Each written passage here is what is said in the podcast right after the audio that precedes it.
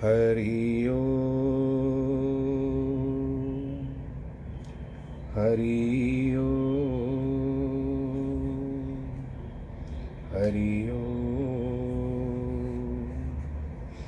गुरुर्ब्रह्मा गुरुर्विष्णु गुरुर्देवो महेश्वरः गुरुर्साक्षात् परब्रह्म तस्मै श्री गुरवे नमः। विघ्नेश्वराय वरदाय सुरप्रियाय लंबोदराय सकलाय जगद्दिताय नागाननाय श्रुतियज्ञ विभूषिताय गौरी सुताय गणनाथ नमो नमस्ते। गौरी सुताय गणनाथ नमो नमस्ते। नाहं वसामि वैकुंठे योगिनां हृदयेन च मद्भक्तां यत्र गायन्ति तत्र तिष्ठामि नारद। जिस घर में हो आरती चरण कमल चितलाए तहाँ हरि वासा करे ज्योत अनंत जगाए। जहाँ भक्त कीर्तन करे बहे प्रेम दरिया तहाँ हरि श्रवण करे सत्यलोक से आए। सब कुछ दीना आपने भेंट करूं क्या नाथ नमस्कार की भेंट लो जोड़ू मैं दोनों हाथ जोड़ू मैं दोनों हाथ जोड़ू मैं दोनों हाथ।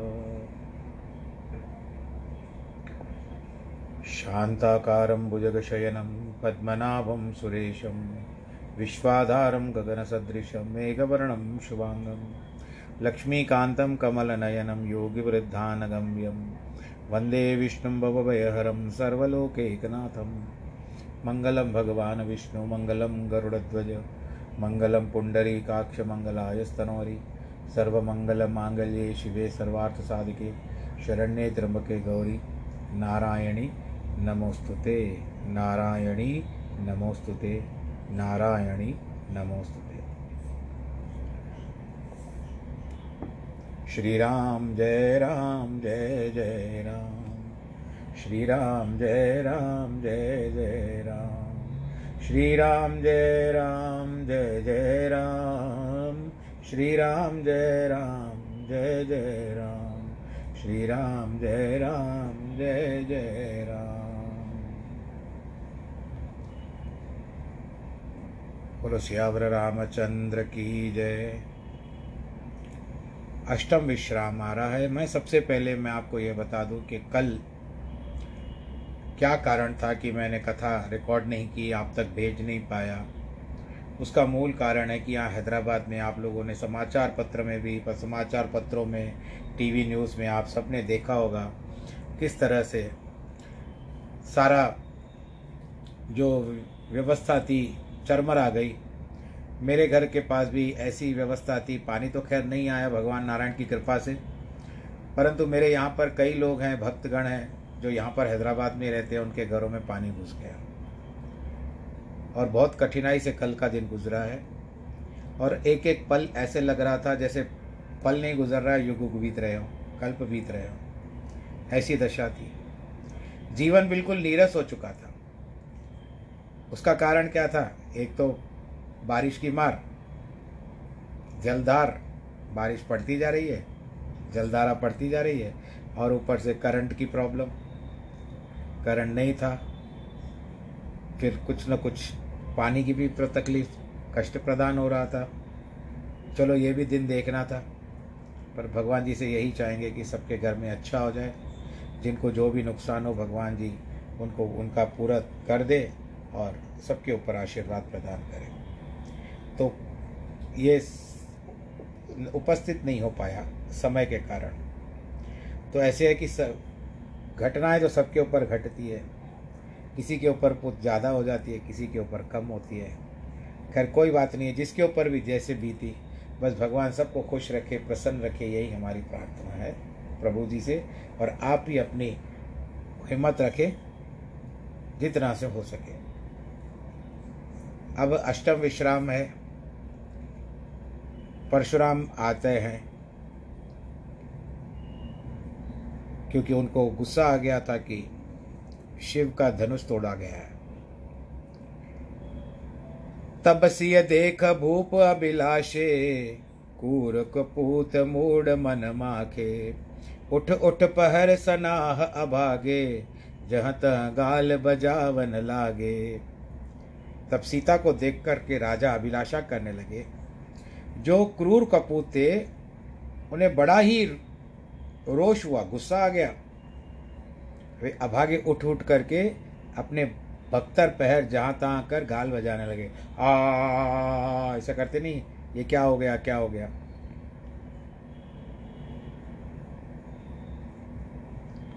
किसी ने कहा जानकी को छीन लो, इन दोनों राजा के बालकों को मार डालो, धनुष तोड़ने से कि चाह की सिद्धि नहीं होगी, हमारे जीते जी हम जीते हैं तो इस कंवर को, कुंवर यानी रामचंद्र जी को कौन वर सकता है। जो कुछ जनक इनकी सहायता करे तो दोनों भाइयों सहित इसे भी युद्ध करके जीत लो, समर में जीत लो। महात्मा राजा उनके वचन सुन करके बोले, इस राज्यसभा में तो लाज भी लज्जा रही है भाई, अभी लाज को भी लज्जा आ रही है। यश प्रताप वीरता बढ़ाई तुम्हारी नाक, यह तो धनुष टूटने से ही संग चली गई। सो वही नकटी शूरता है। अब कहीं पाई है, ऐसे ही बुद्धि होने से ब्रह्मा ने तुम्हारे मुख पे स्याही लगा दी। अब मुख पर स्याही फेंक देना, आपको पता हो ना, किसी का अपमान करना होता है। देखो राम नयन भर तज ईर्षा मधुमो, लक्षण रो लखन रोष पावक प्रबल, जान शलभ जन हो सियावर रामचंद्र की जय। श्री रामचंद्र जी को नयन भर करके देख लो, ईर्षा और मद मोह छोड़ दो। लक्ष्मण जी का क्रोध जो जलती हुई प्रबल अग्नि है, उसमें तुम पतंग मत बनो। गरुड़ का भोगा भोग कौवा चाहे तो उसे नहीं मिल सकता है, सिंह का भोजन खरगोश चाहे तो वो कैसे पा सकता है। जैसे अकारण क्रोध चाह क्रोधी चाहे कि कुशल रहे तो शिवजी से द्रोह करके धन चाहे तो नहीं मिल सकता। जैसे लोभी लालची चाहे मेरी कीर्ति बढ़ाई हो, कामी पुरुष चाहे कि मुझे कलंक न लगे, भगवान से विमुख होकर मुक्ति की इच्छा करे, जैसे यह वस्तु उनसे प्राप्त नहीं होती है। हे राजाओं, ऐसे ही जानकी के विषय में तुम्हारी लालच है, वो वृथा है, किसी काम की नहीं है। भगवान से विमुख होकर मुक्ति की इच्छा करें। इस कोलाहल को सुनकर जानकी जी भी भयभीत हो गई और सखी उनको रानी के पास ले गई। इधर श्री रामचंद्र जी स्वभाव से ही जानकी से का प्रेम मान में वर्णन करते हुए गुरु के पास चले। रानियों सहित जानकी की शोचवश में हो गई कि जाने अब विधाता क्या करे, ये तो कोलाहल हो गया यहाँ पर। राजाओं के वचन सुन करके इधर उधर ताक रही थी, पर राम के डर से लक्ष्मण बोल नहीं पाए। लक्ष्मण जी लाल लाल नेत्र और बहुएं, जो आपकी जो बहुएं होती है ना यहाँ पर आंखों के ऊपर, उसको टेढ़ी करके राजाओं को क्रोध से देखने लगे। जैसे मतवाले हाथियों को देख करके शेर का बच्चा चाह करता है, चाहना करता है। यह कोलाहल देख करके नर नारी व्याकुल हो गए, सब मिलकर राजाओं को गालियां देने लगे। उसी समय शिव जी का धनुष टूटना सुन करके भृगुकुल के कमल के सूर्य परशुराम जी आ गए। इस पर एक दृष्टांत यहाँ पर बता रहे हैं। कुशंबु के ओर से क्षत्रिय श्रेष्ठ गादी का जन्म हुआ था, इनको गादी नरेश भी कहा गया था। इनकी कन्या सत्यवती से ऋचि मुनि का ब्याह हो गया था। एक समय सत्यवती और उसकी माता दोनों महर्षि से सत्पुत्र की इच्छा करती है।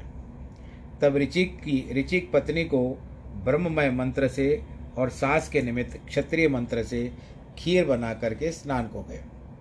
आप लोग सुन लीजिएगा। इसी अवसर पर सत्यवती ने अपने भाग माता को दिया और माता का भाग आप लेकर के भक्षण कर गई। यह बात सुनकर के ऋषि ने कहा, तुम्हारा पुत्र क्षत्रियनिष्ठ क्षत्रनिष्ठ और माता के एक पुत्र द्विज श्रेष्ठ होगा। फिर पत्नी के प्रार्थना करने से कहा, पुत्र नहीं होता तो पोता अवश्य क्षत्रिय धर्मयुक्त होगा। सत्यवती ने जमदग्नि को उत्पन्न किया और स्वयं कौशिकी नाम से विख्यात हुई। धारणापूर्वक जमदग्नि से राजा प्रसेनजीत कन्या रेणुका का ब्याह हुआ। उसमें वसुमत आदि पुत्र हुए। सबसे छोटे परशुराम हुए। इनके वसुदेव का इनमें वसुदेव जी का अंश था, यानी वासुदेव जी का, यानी भगवान नारायण के अवतार समझ लीजिए। एक समय हय हय वंश उत्पन्न हुए। कार्तवीर्य अर्जुन ने जमदग्नि के आश्रम में जब जाकर के कामधेनु को हरण कर लिया था। इसकी कथा बहुत लंबी है, इसमें संक्षेप में बताया गया। तब परशुराम ने क्रोध करके महिष्मत पति चोली महेश्वर को फरसे से नष्ट कर दिया और उसके पुत्र भाग गए। परशुराम जी ने गौ पिता की गौ पिता को दे दी। तब पिता ने कहा, तुम ने राजा का वध कर अनुचित कार्य किया है, तुम इसका प्रायश्चित करो। तब वह एक वर्ष तक पृथ्वी की परिक्रमा करने लगे। इसके उपरांत कार्तवीर्य के पुत्र ने अवसर पाकर के समाधि में स्थित जमदग्नि को मार दिया। तब परशुराम ने आकर के संपूर्ण हय हय वंश को संहार कर दिया और रुधिर की नदी से प्रवाहित कर दी। कुरुक्षेत्र में शोणित नव कुंड भरे। शोणित का अर्थ होता है रक्त। और यज्ञ करके इक्यासी बार पृथ्वी निक्षत्रिय कर कर होता पूर्वक दिशा पूर्व दिशा ब्रह्मा को, दक्षिण दिशा अध्वर्यु को पश्चिम दिशा और उद्गाता को उत्तर दिशा प्रदान कर आप महेंद्रचल पर्वत पर तप करने चले गए। इन परशुराम के क्षत्रिय वंश संहार में उद्यत होने के कारण अनेक जाति प्रकट हो गई। क्षत्रियों ने वंश बदल दिए और सत्यवती माता के विश्वामित्र हुए, इस तरह से बताया गया है। तो यही परशुराम है। इनकी माता का नाम था रेणुका। इसकी कथा भाग श्रीमद् भागवत में भी आती है। भगवान के चौबीस अवतारों में ये माने गए हैं और दस अवतारों में भी कई लोग मानते हैं। तो अब यहाँ पर बात आती है कि उनको पता, आवाज़ वहाँ तक पहुँच गई। आ गए परशुराम जी। उसे देख करके सब राजा चुपचाप बैठ गए, क्योंकि क्षत्रिय पहले ही डरते थे परशुराम से। जैसे बाज की झपट से चिड़िया छिप जाती है। गोरा शरीर, उसके ऊपर अचल विभूति लगाई थी, चौड़ा माथा और सिर पर त्रिपुंड शोभायमान। सिर पर जटा चंद्रमा सरीका शोभायमान मुख, जो कि रिस के कारण भी कुछ लाल हो गया था। टेढ़ी बोएं, नेत्रों से रिस भर रही थी।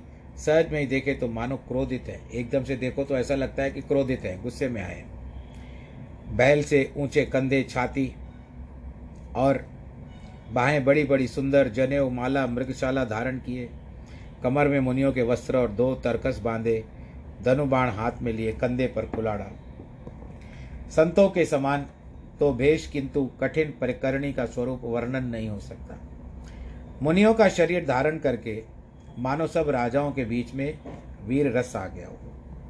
परशुराम जी का ऐसा तेज तीक्ष्ण वेश देख करके सब राजा भय से व्याकुल हो उठे और उठ खड़े हो गए।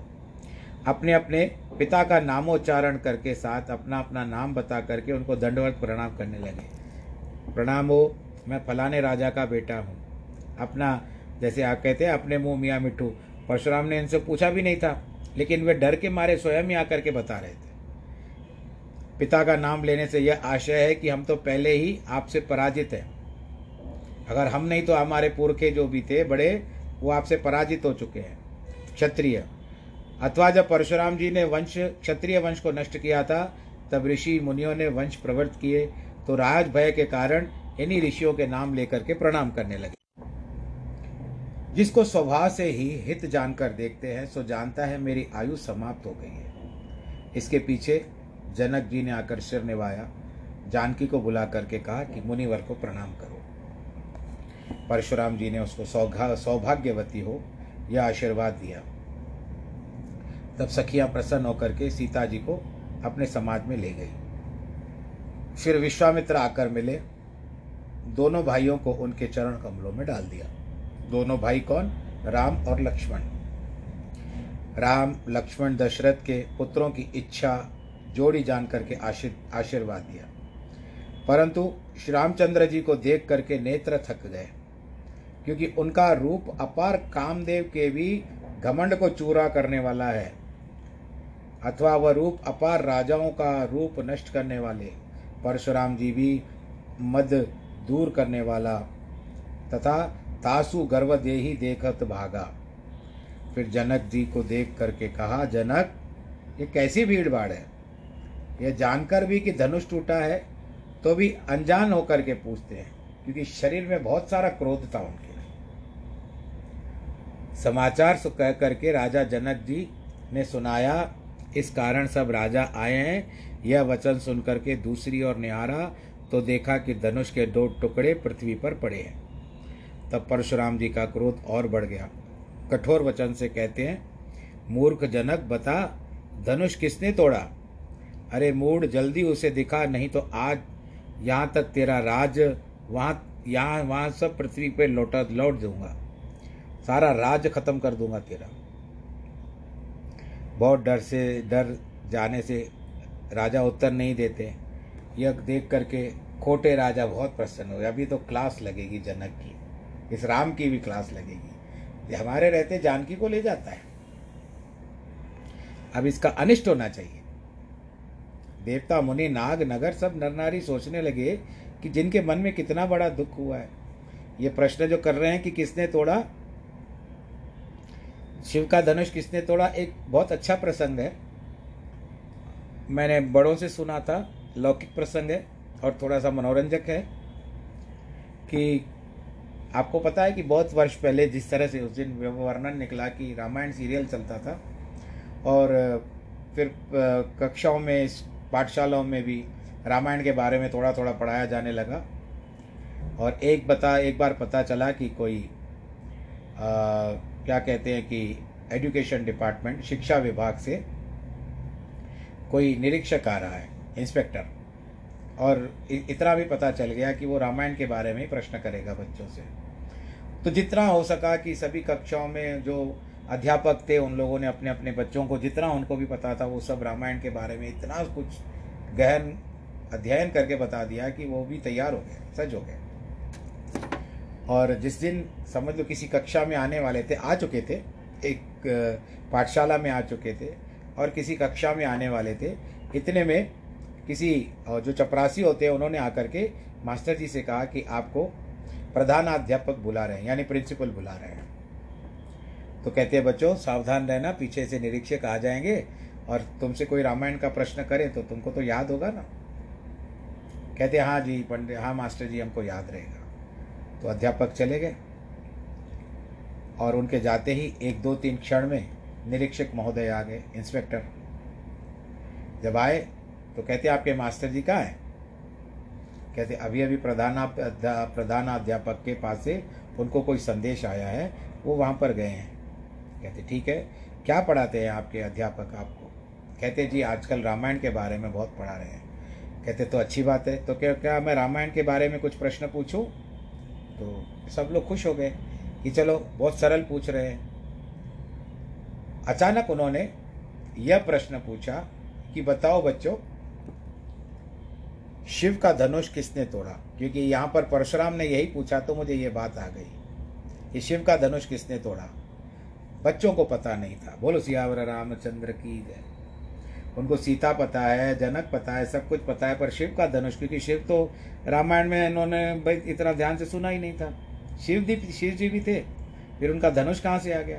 धनुष तो राम उठा रहे हैं, ये किस तरह से हो सकता है? एक दूसरे का मुख ताकने लगे। अब पहली जो पंक्ति होती है फर्स्ट बेंच, बच्चे को बुलाया निरीक्षक महोदय ने, उठो बच्चा जवाब दो, आपको पता है। वो, वो खड़ा हो गया। कहता माँ निरीक्षक महोदय मुझे पता नहीं है, क्योंकि कल मैं स्कूल नहीं आया था। बोलो नारायण भगवान की, आप पीछे वाले बच्चे से पूछ लीजिए। पीछे वाला आठ कूट करके कहता है सामने वाला झूठ बोल रहा है कि मुझे पता है, मुझे भी पता नहीं। ऐसा करते करते कक्षा में जितने भी बच्चे थे कईयों से पूछा, सब निरुत्तर थे, किसी को किसी को भी उत्तर का पता नहीं था कि क्या उत्तर है। इतने में अध्यापक महोदय भी आ गए और आकर के जब खड़े हो गए तो निरीक्षक महोदय ने कहा कि महाशय आप इनको क्या पढ़ाते हैं? कहते जी रामायण तो पढ़ा रहा हूँ। कहते मैंने रामायण से प्रश्न किया, रामायण में से एक प्रश्न किया तो ये लोग उत्तर नहीं दे पा रहे हैं। कहते क्या प्रश्न किया आपने? मैंने कहा, निरीक्षक ने कहा मैंने इनसे पूछा कि शिव जी का धनुष किसने तोड़ा? तो ये एक दूसरे के ऊपर डालने की कर रहे हैं बच्चे। तो शायद आपने पढ़ाया नहीं होगा और इनको पता नहीं है। आपको पता है? कहते निरीक्षक महोदय मुझे ये बात बताइए, साठ बच्चे पढ़ते हैं कक्षा में, सबके ऊपर तो मेरी दृष्टि नहीं रहेगी ना, को कौन क्या तोड़ता है। किसी बालक ने तोड़ दिया होगा शिव जी का धनुष, जाने दीजिए। जय श्री राम, बोलो श्री रामचंद्र की जय। तो अध्यापक महोदय को भी कभी कभी पता नहीं होता है, परंतु ऐसा होता है कि कुछ प्रश्न हम लोगों को भी नहीं होते हैं पता, परंतु कुदरती ऐसा है कि उस समय कोई ना कोई ऐसी बात याद आ जाती है जिसके कारण वो उत्तर निकल जाता है। ये भगवान जी की अनुकंपा समझिए या हमारी मेहनत समझिए। ऐसा नहीं कि बिल्कुल सारा ज्ञान हमारे पास उपलब्ध है, नहीं। कभी कभी कुछ कर्म ऐसे हो जाते हैं कि हम लोगों को भी विस्मृति हो जाती है। कभी कभी कोई सोचा हुआ नाम भी सामने आता नहीं है, मुख पर आता नहीं है, और ये जीवा बोल नहीं सकती। तो बस ये बात हो गई। मुझसे आपके साथ आपके साथ ये बाजा बात साझा करनी थी, तो मुझे अच्छा लगा, आप लोग को भी थोड़ा मनोरंजन हो गया। तो बस ये बताइए कि शिव जी का धनुष किसने तोड़ा था? राम जी ने तोड़ा था। यह तो बहुत क्रोध की बात हो गई। राजा बहुत खुश होने लगे। सीता माता मन में पछताने लगी, हे विधाता, संवार करके आपने फिर बिगाड़ी की बात क्यों बिगाड़ दी? तैयार था सब कुछ। उधर जानकी को परशुराम का स्वभाव सुन करके आधे पलक लगन एक कल्प के समान बीता। आंखें बंद करने को भी लगता था कि मैं बंद करूं या नहीं, बंद करने के लिए भी जैसे लग रहा था एक युग बीत रहा है। सबय विलोके विलोके लोग सब जान जान की भीड़, हर्ष हृदय न हर्ष विषाद कुछ, बोले श्री रघुवीर सियावर रामचंद्र की जय। तब सब लोगों को डरा देख करके, जानकी जी को भी घबराया जान करके, श्री रामचंद्र जी ने परशुराम से कहा कि जिनके मन में हर्ष विषाद कुछ नहीं है, नाथ शंबोधन बंजन हारा, हो ये कहू एक दास तुम्हारा, आयुष कहा कही यकिन मोई, सुन रिसाय बोले मुनि कोई। हे नाथ, शिवजी का धनुष तोड़ने वाला कोई आपका दास ही होगा। इस वचन को आगे लिखा है कि सुने मृद गूढ़ वचन रघुपति सो, मृदताई सो इस वचन की प्रत्यक्ष है, परंतु गूढ़ता देखनी चाहिए। जो रामचंद्र जी कहते हैं कोई एक दास आपका ही होगा। एक दास का अर्थ है कि कोई एक छटा हुआ दास ब्राह्मणों का होगा। विशेष गौरवता इसमें यह कि धनुष तोड़ने वाला शंभुनाथ अर्थात शिव का ईश्वर होगा और आपका दास है, जिसकी छाती में आपके पुरुष भृगु ने लात भृगु ने लात मारी थी। दास कहने से बोध उसी बात का है कि क्या आज्ञा है, मुझसे कहते क्यों नहीं। यह सुनकर के क्रोध में ऋषि बोलते हैं, सेवक यह वो सेवकाई करे जो शत्रु की करनी करके जो लड़ाई करनी हुई, अथवा जो वैरीपन का काम करे उसे लड़ना चाहिए। सुनो राम, जिसने शिव जी का धनुष तोड़ा है वह मेरा सहस्त्रबाहु के समान शत्रु है। एक समय परशुराम के पिता जमदग्नि सहस्त्रबाहु राजा का अपने यहाँ निमंत्रण किया तो कामधेनु के प्रताप से सबको इच्छित भोजन कराया। राजा ने विस्मित होकर के कामधेनु लेनी चाहिए तो मुनि ने कहा मैं तो मांग कर लाया हूँ, मेरी नहीं है अमानत। राजा ने इस बात पर क्रोधित होकर के जमदग्नि को मार डाला था और कामधेनु भागकर इंद्रलोक चली गई। परशुराम जी ने क्रोधित होकर के क्षत्रिय वंश को नष्ट कर दिया था और सहस्त्रबाहु को भी मार दिया था। सहस्र का अर्थ होता है हजार, बाहु का मतलब होता है हाथ। उसको समाज अलग खड़ा कर दो, नहीं तो सब राजा मारे जाएंगे। यह मुनि के वचन सुन करके लक्ष्मण कुछ देर हंसने लगे। तो इसको परशुराम जी का निरादर करते हुए बोले, यह निराधार वचन सुन, निरादर का वचन सुनकर वीर रस परशुराम जी, क्योंकि वो वीर रस पाने हैं, हे स्वामी, लड़कपन में बहुत सी दौनियां तोड़ डाली, आपने कभी ऐसा क्रोध नहीं किया। पूर्व की कथा है कि परशुराम जी ने जब राजाओं को जीत करके उनके धनुष अपने स्थान पर रख लिए और अनेक देवताओं के धनुष भी संग्रह किए, उनसे बो, उनके बोझ से पृथ्वी और शेष जी व्याकुल हो गए। तब पृथ्वी स्त्री और शेष जी का बालक का शरीर धारण कर परशुराम जी के पास गए। उन्होंने यह विचारा कि धनुष यदि राक्षस के हाथ लग गए तो महा अनर्थ होगा। अनंतर पृथ्वी परशुराम जी से बोली, महाराज, यह मेरा बालक और मैं बहुत दुखी हूँ, क्योंकि आज दिन भोजन नहीं मिलता, इसीलिए मैं चाहती हूँ आपके आश्रम की सेवा किया करूँ। उधार ऋषि ने मुझे इस कारण नहीं रखा कि मेरा पुत्र बड़ा चंचल है, भांति भांति बिगाड़ कर सकता है, यदि आप इसे बिगाड़ का क्रोधित न हो तो मैं रहूं। परशुराम जी बोले, तुम प्रसन्नता से रहो, हम तुम्हारे बालक के अपराधों को क्षमा करते जाएंगे। यह सुनकर के दोनों रहने लगे। तब एक दिन क्या हुआ, परशुराम जी कहीं गए थे, बालक रूप शेष जी ने बहुत सारे धनुष तोड़ दिए। उनके शब्द को सुनते परशुराम जी विस्मित हो गए। धनुष को टूटा देख करके क्रोध तो नहीं किया, पर इतना कहा कि तुम यहाँ से जाओ, और आशीर्वाद दी। तब शेष जी ने अपना वास्तविक स्वरूप दिखाया और कहा, एक शिव जी का धनुष शेष रह गया है, जिसको रामचंद्र जी तोड़ेंगे, तब आपसे फिर वार्ता होगी। यह कहकर के दोनों जने अपने अपने रूप में मिल गए मिल गए यही बात लक्ष्मण जी कहते हैं कि बालकपन में बहुत धनुष तोड़े, इस धनुष के ऊपर ऐसी क्या प्रीति हो गई। यह सुनकर के परशुराम जी को और क्रोध आ गया। रे नृप बालक कालवश, बोलत तो ही न संभार, धनु ही सम त्रिपुरार, धनु विदित सकल संसार, सियावर रामचंद्र की जय। अरे राजपुत्र, तुझको संभाल करके बोलना नहीं आता क्या? यह शिवजी का धनुष जिसे संसार जानता है, उन छोटे धनुषों के जैसे समझते हो? लक्ष्मण ने हंस करके कहा, महाराज, हमारे जान तो सब धनुष समान है, अथवा हमारी जान में सब देवताओं के धनुष बराबर है, यानी हमारे ध्यान में या हमारी जानकारी में। यह पहले धनुष को तोड़ना सूचित करते हैं, इस पुराने धनुष को तोड़ने में क्या हानि और क्या लाभ हुआ? श्री रामचंद्र जी तो इसे नए धोखे में देखा था, तो यह छूटते ही छूते ही टूट गया। फिर रघुकुल पाल श्री रामचंद्र जी, कुछ दोष नहीं है, मुनि व्यर्थ क्यों क्रोध करते हो? तब परशुराम जी परेश की ओर देख करके कहते, अरे मूर्ख, मैंने तेरा स्वभाव नहीं सुना है, मैं तुझे बालक जानकर नहीं मारता हूँ। रे मूर्ख, मुझे केवल मुनि मत मानो, मैं बाल ब्रह्मचारी यथा अति क्रोधी हूँ, और संसार जानता है कि मैंने क्षत्रिय कुल को इक्कीस बार नष्ट किया है। मैंने ये पृथ्वी अपने भुजाओं के बल से बिना राजाओं के बहुत बार ब्राह्मणों को दान कर दी है।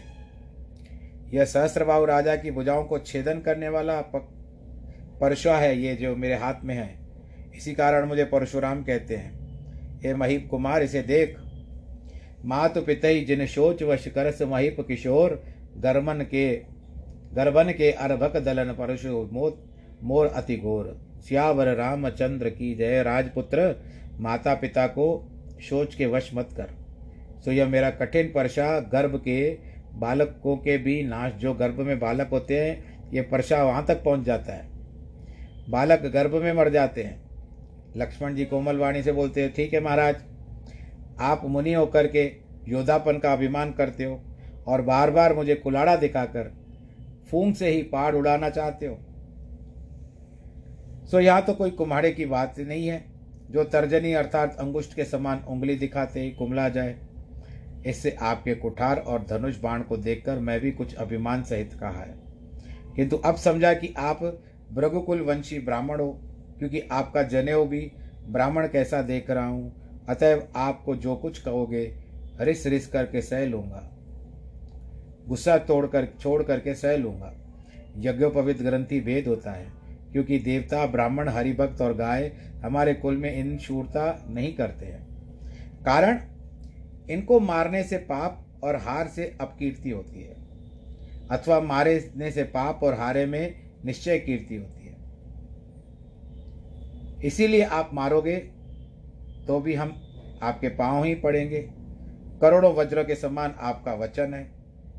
इस धनुष बाण को कुठार तो वृथा ही धारण करते हो। ब्राह्मण शाप भी वज्र के समान होता है।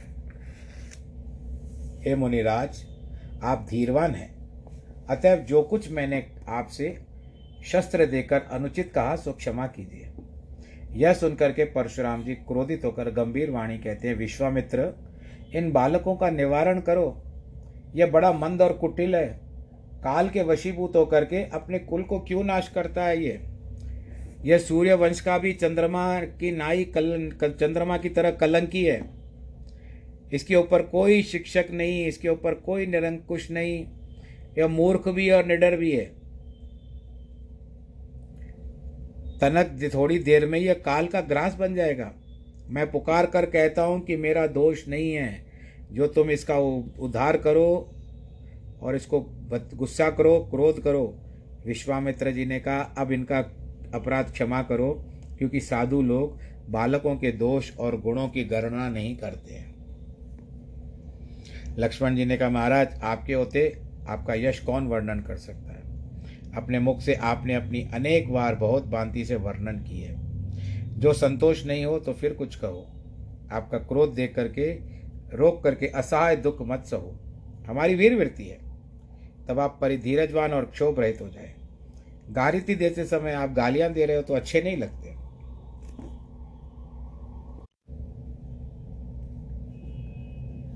शूर समर करणी करही, कहीं न जनावई आप, विद्यमान रण पाई रिपु, कायर कथई प्रलाप। जो शुद्ध शूर युद्ध में करनी करते हैं, जता करके नहीं करते, क्योंकि लड़ाई में शत्रु के सामने प्रलाप अर्थात बकवास तो कायर किया करते हैं। महाराज, आप तो मानो काल को ही हाँक लाए हो, जो बार बार मेरे अर्थ बुलाते हो, मेरे लिए बुलाते हो काल को। ये लक्ष्मण के कठोर वचन सुन करके परशुराम जी ने तो हुंकार भर ली, परशु को हाथ में धारण कर लिया। बोले, अब कोई मुझ मन में मुझे बाद में दोष न देना। यह कटुवादी बालक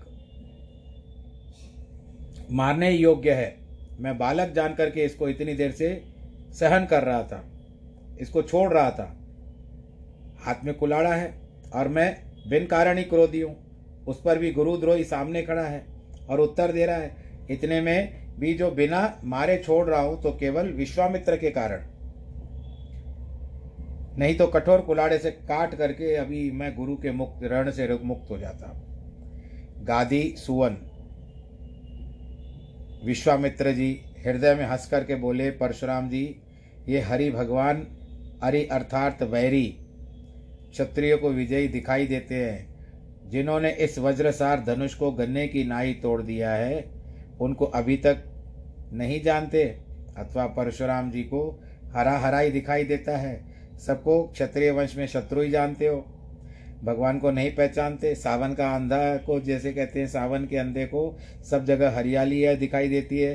क्षत्रियों को मार मार करके तुमको सब क्षत्रिय एक जैसे लगते हैं, सब सहस्रबाहु जैसे नहीं होते। लक्ष्मण जी बोले, मुनि, आपके शील को कौन नहीं जानता, जो कि संसार भर में प्रकट है। माता पिता तो आप अच्छे उद्धार हुए, अब गुरु ऋण बाकी है, उसका जी में बड़ा सोच है। एक समय परशुराम जी के पिता जमदग्नि ने अपनी पत्नी रेणुका को जल भरने भेजा था। वहाँ पर उसने गंधर्व गंधर्वी विवाह विहार करते देखा। ऋषि यह जान करके कि इसने पर पुरुष को विहार करते हुए देखा, क्रोधित होकर के पुत्रों को अपनी स्त्री के वध की आज्ञा दी। जो बड़े पुत्र थे उन्होंने स्वीकार नहीं की। तब परशुराम जी से कहा, पुत्र, तुम माता को और इन आज्ञा न मानने वाले भाइयों को मार दो। परशुराम ने तत्काल सबको मार दिया। तब जमदग्नि प्रसन्न होकर के बोले, पुत्र वर मांगो। परशुराम जी ने कहा, यही वर दो कि माता तथा मेरे दोनों भाई जीवित ये भाई जीवित हो जाए और यह इनको पता न चले कि मैंने इनको मारा था। ऋषि ने कहा, तथास्तु। अपने तप के बल से उनको जीवित कर दिया। तब परशुराम जी ने पृथ्वी की परिक्रमा करके चले गए। एक समय ऋषि जमदग्नि के काम देनु गऊ न देने पर क्रोधित होकर राजा कार्तवीर्य ने इनको मार डाला।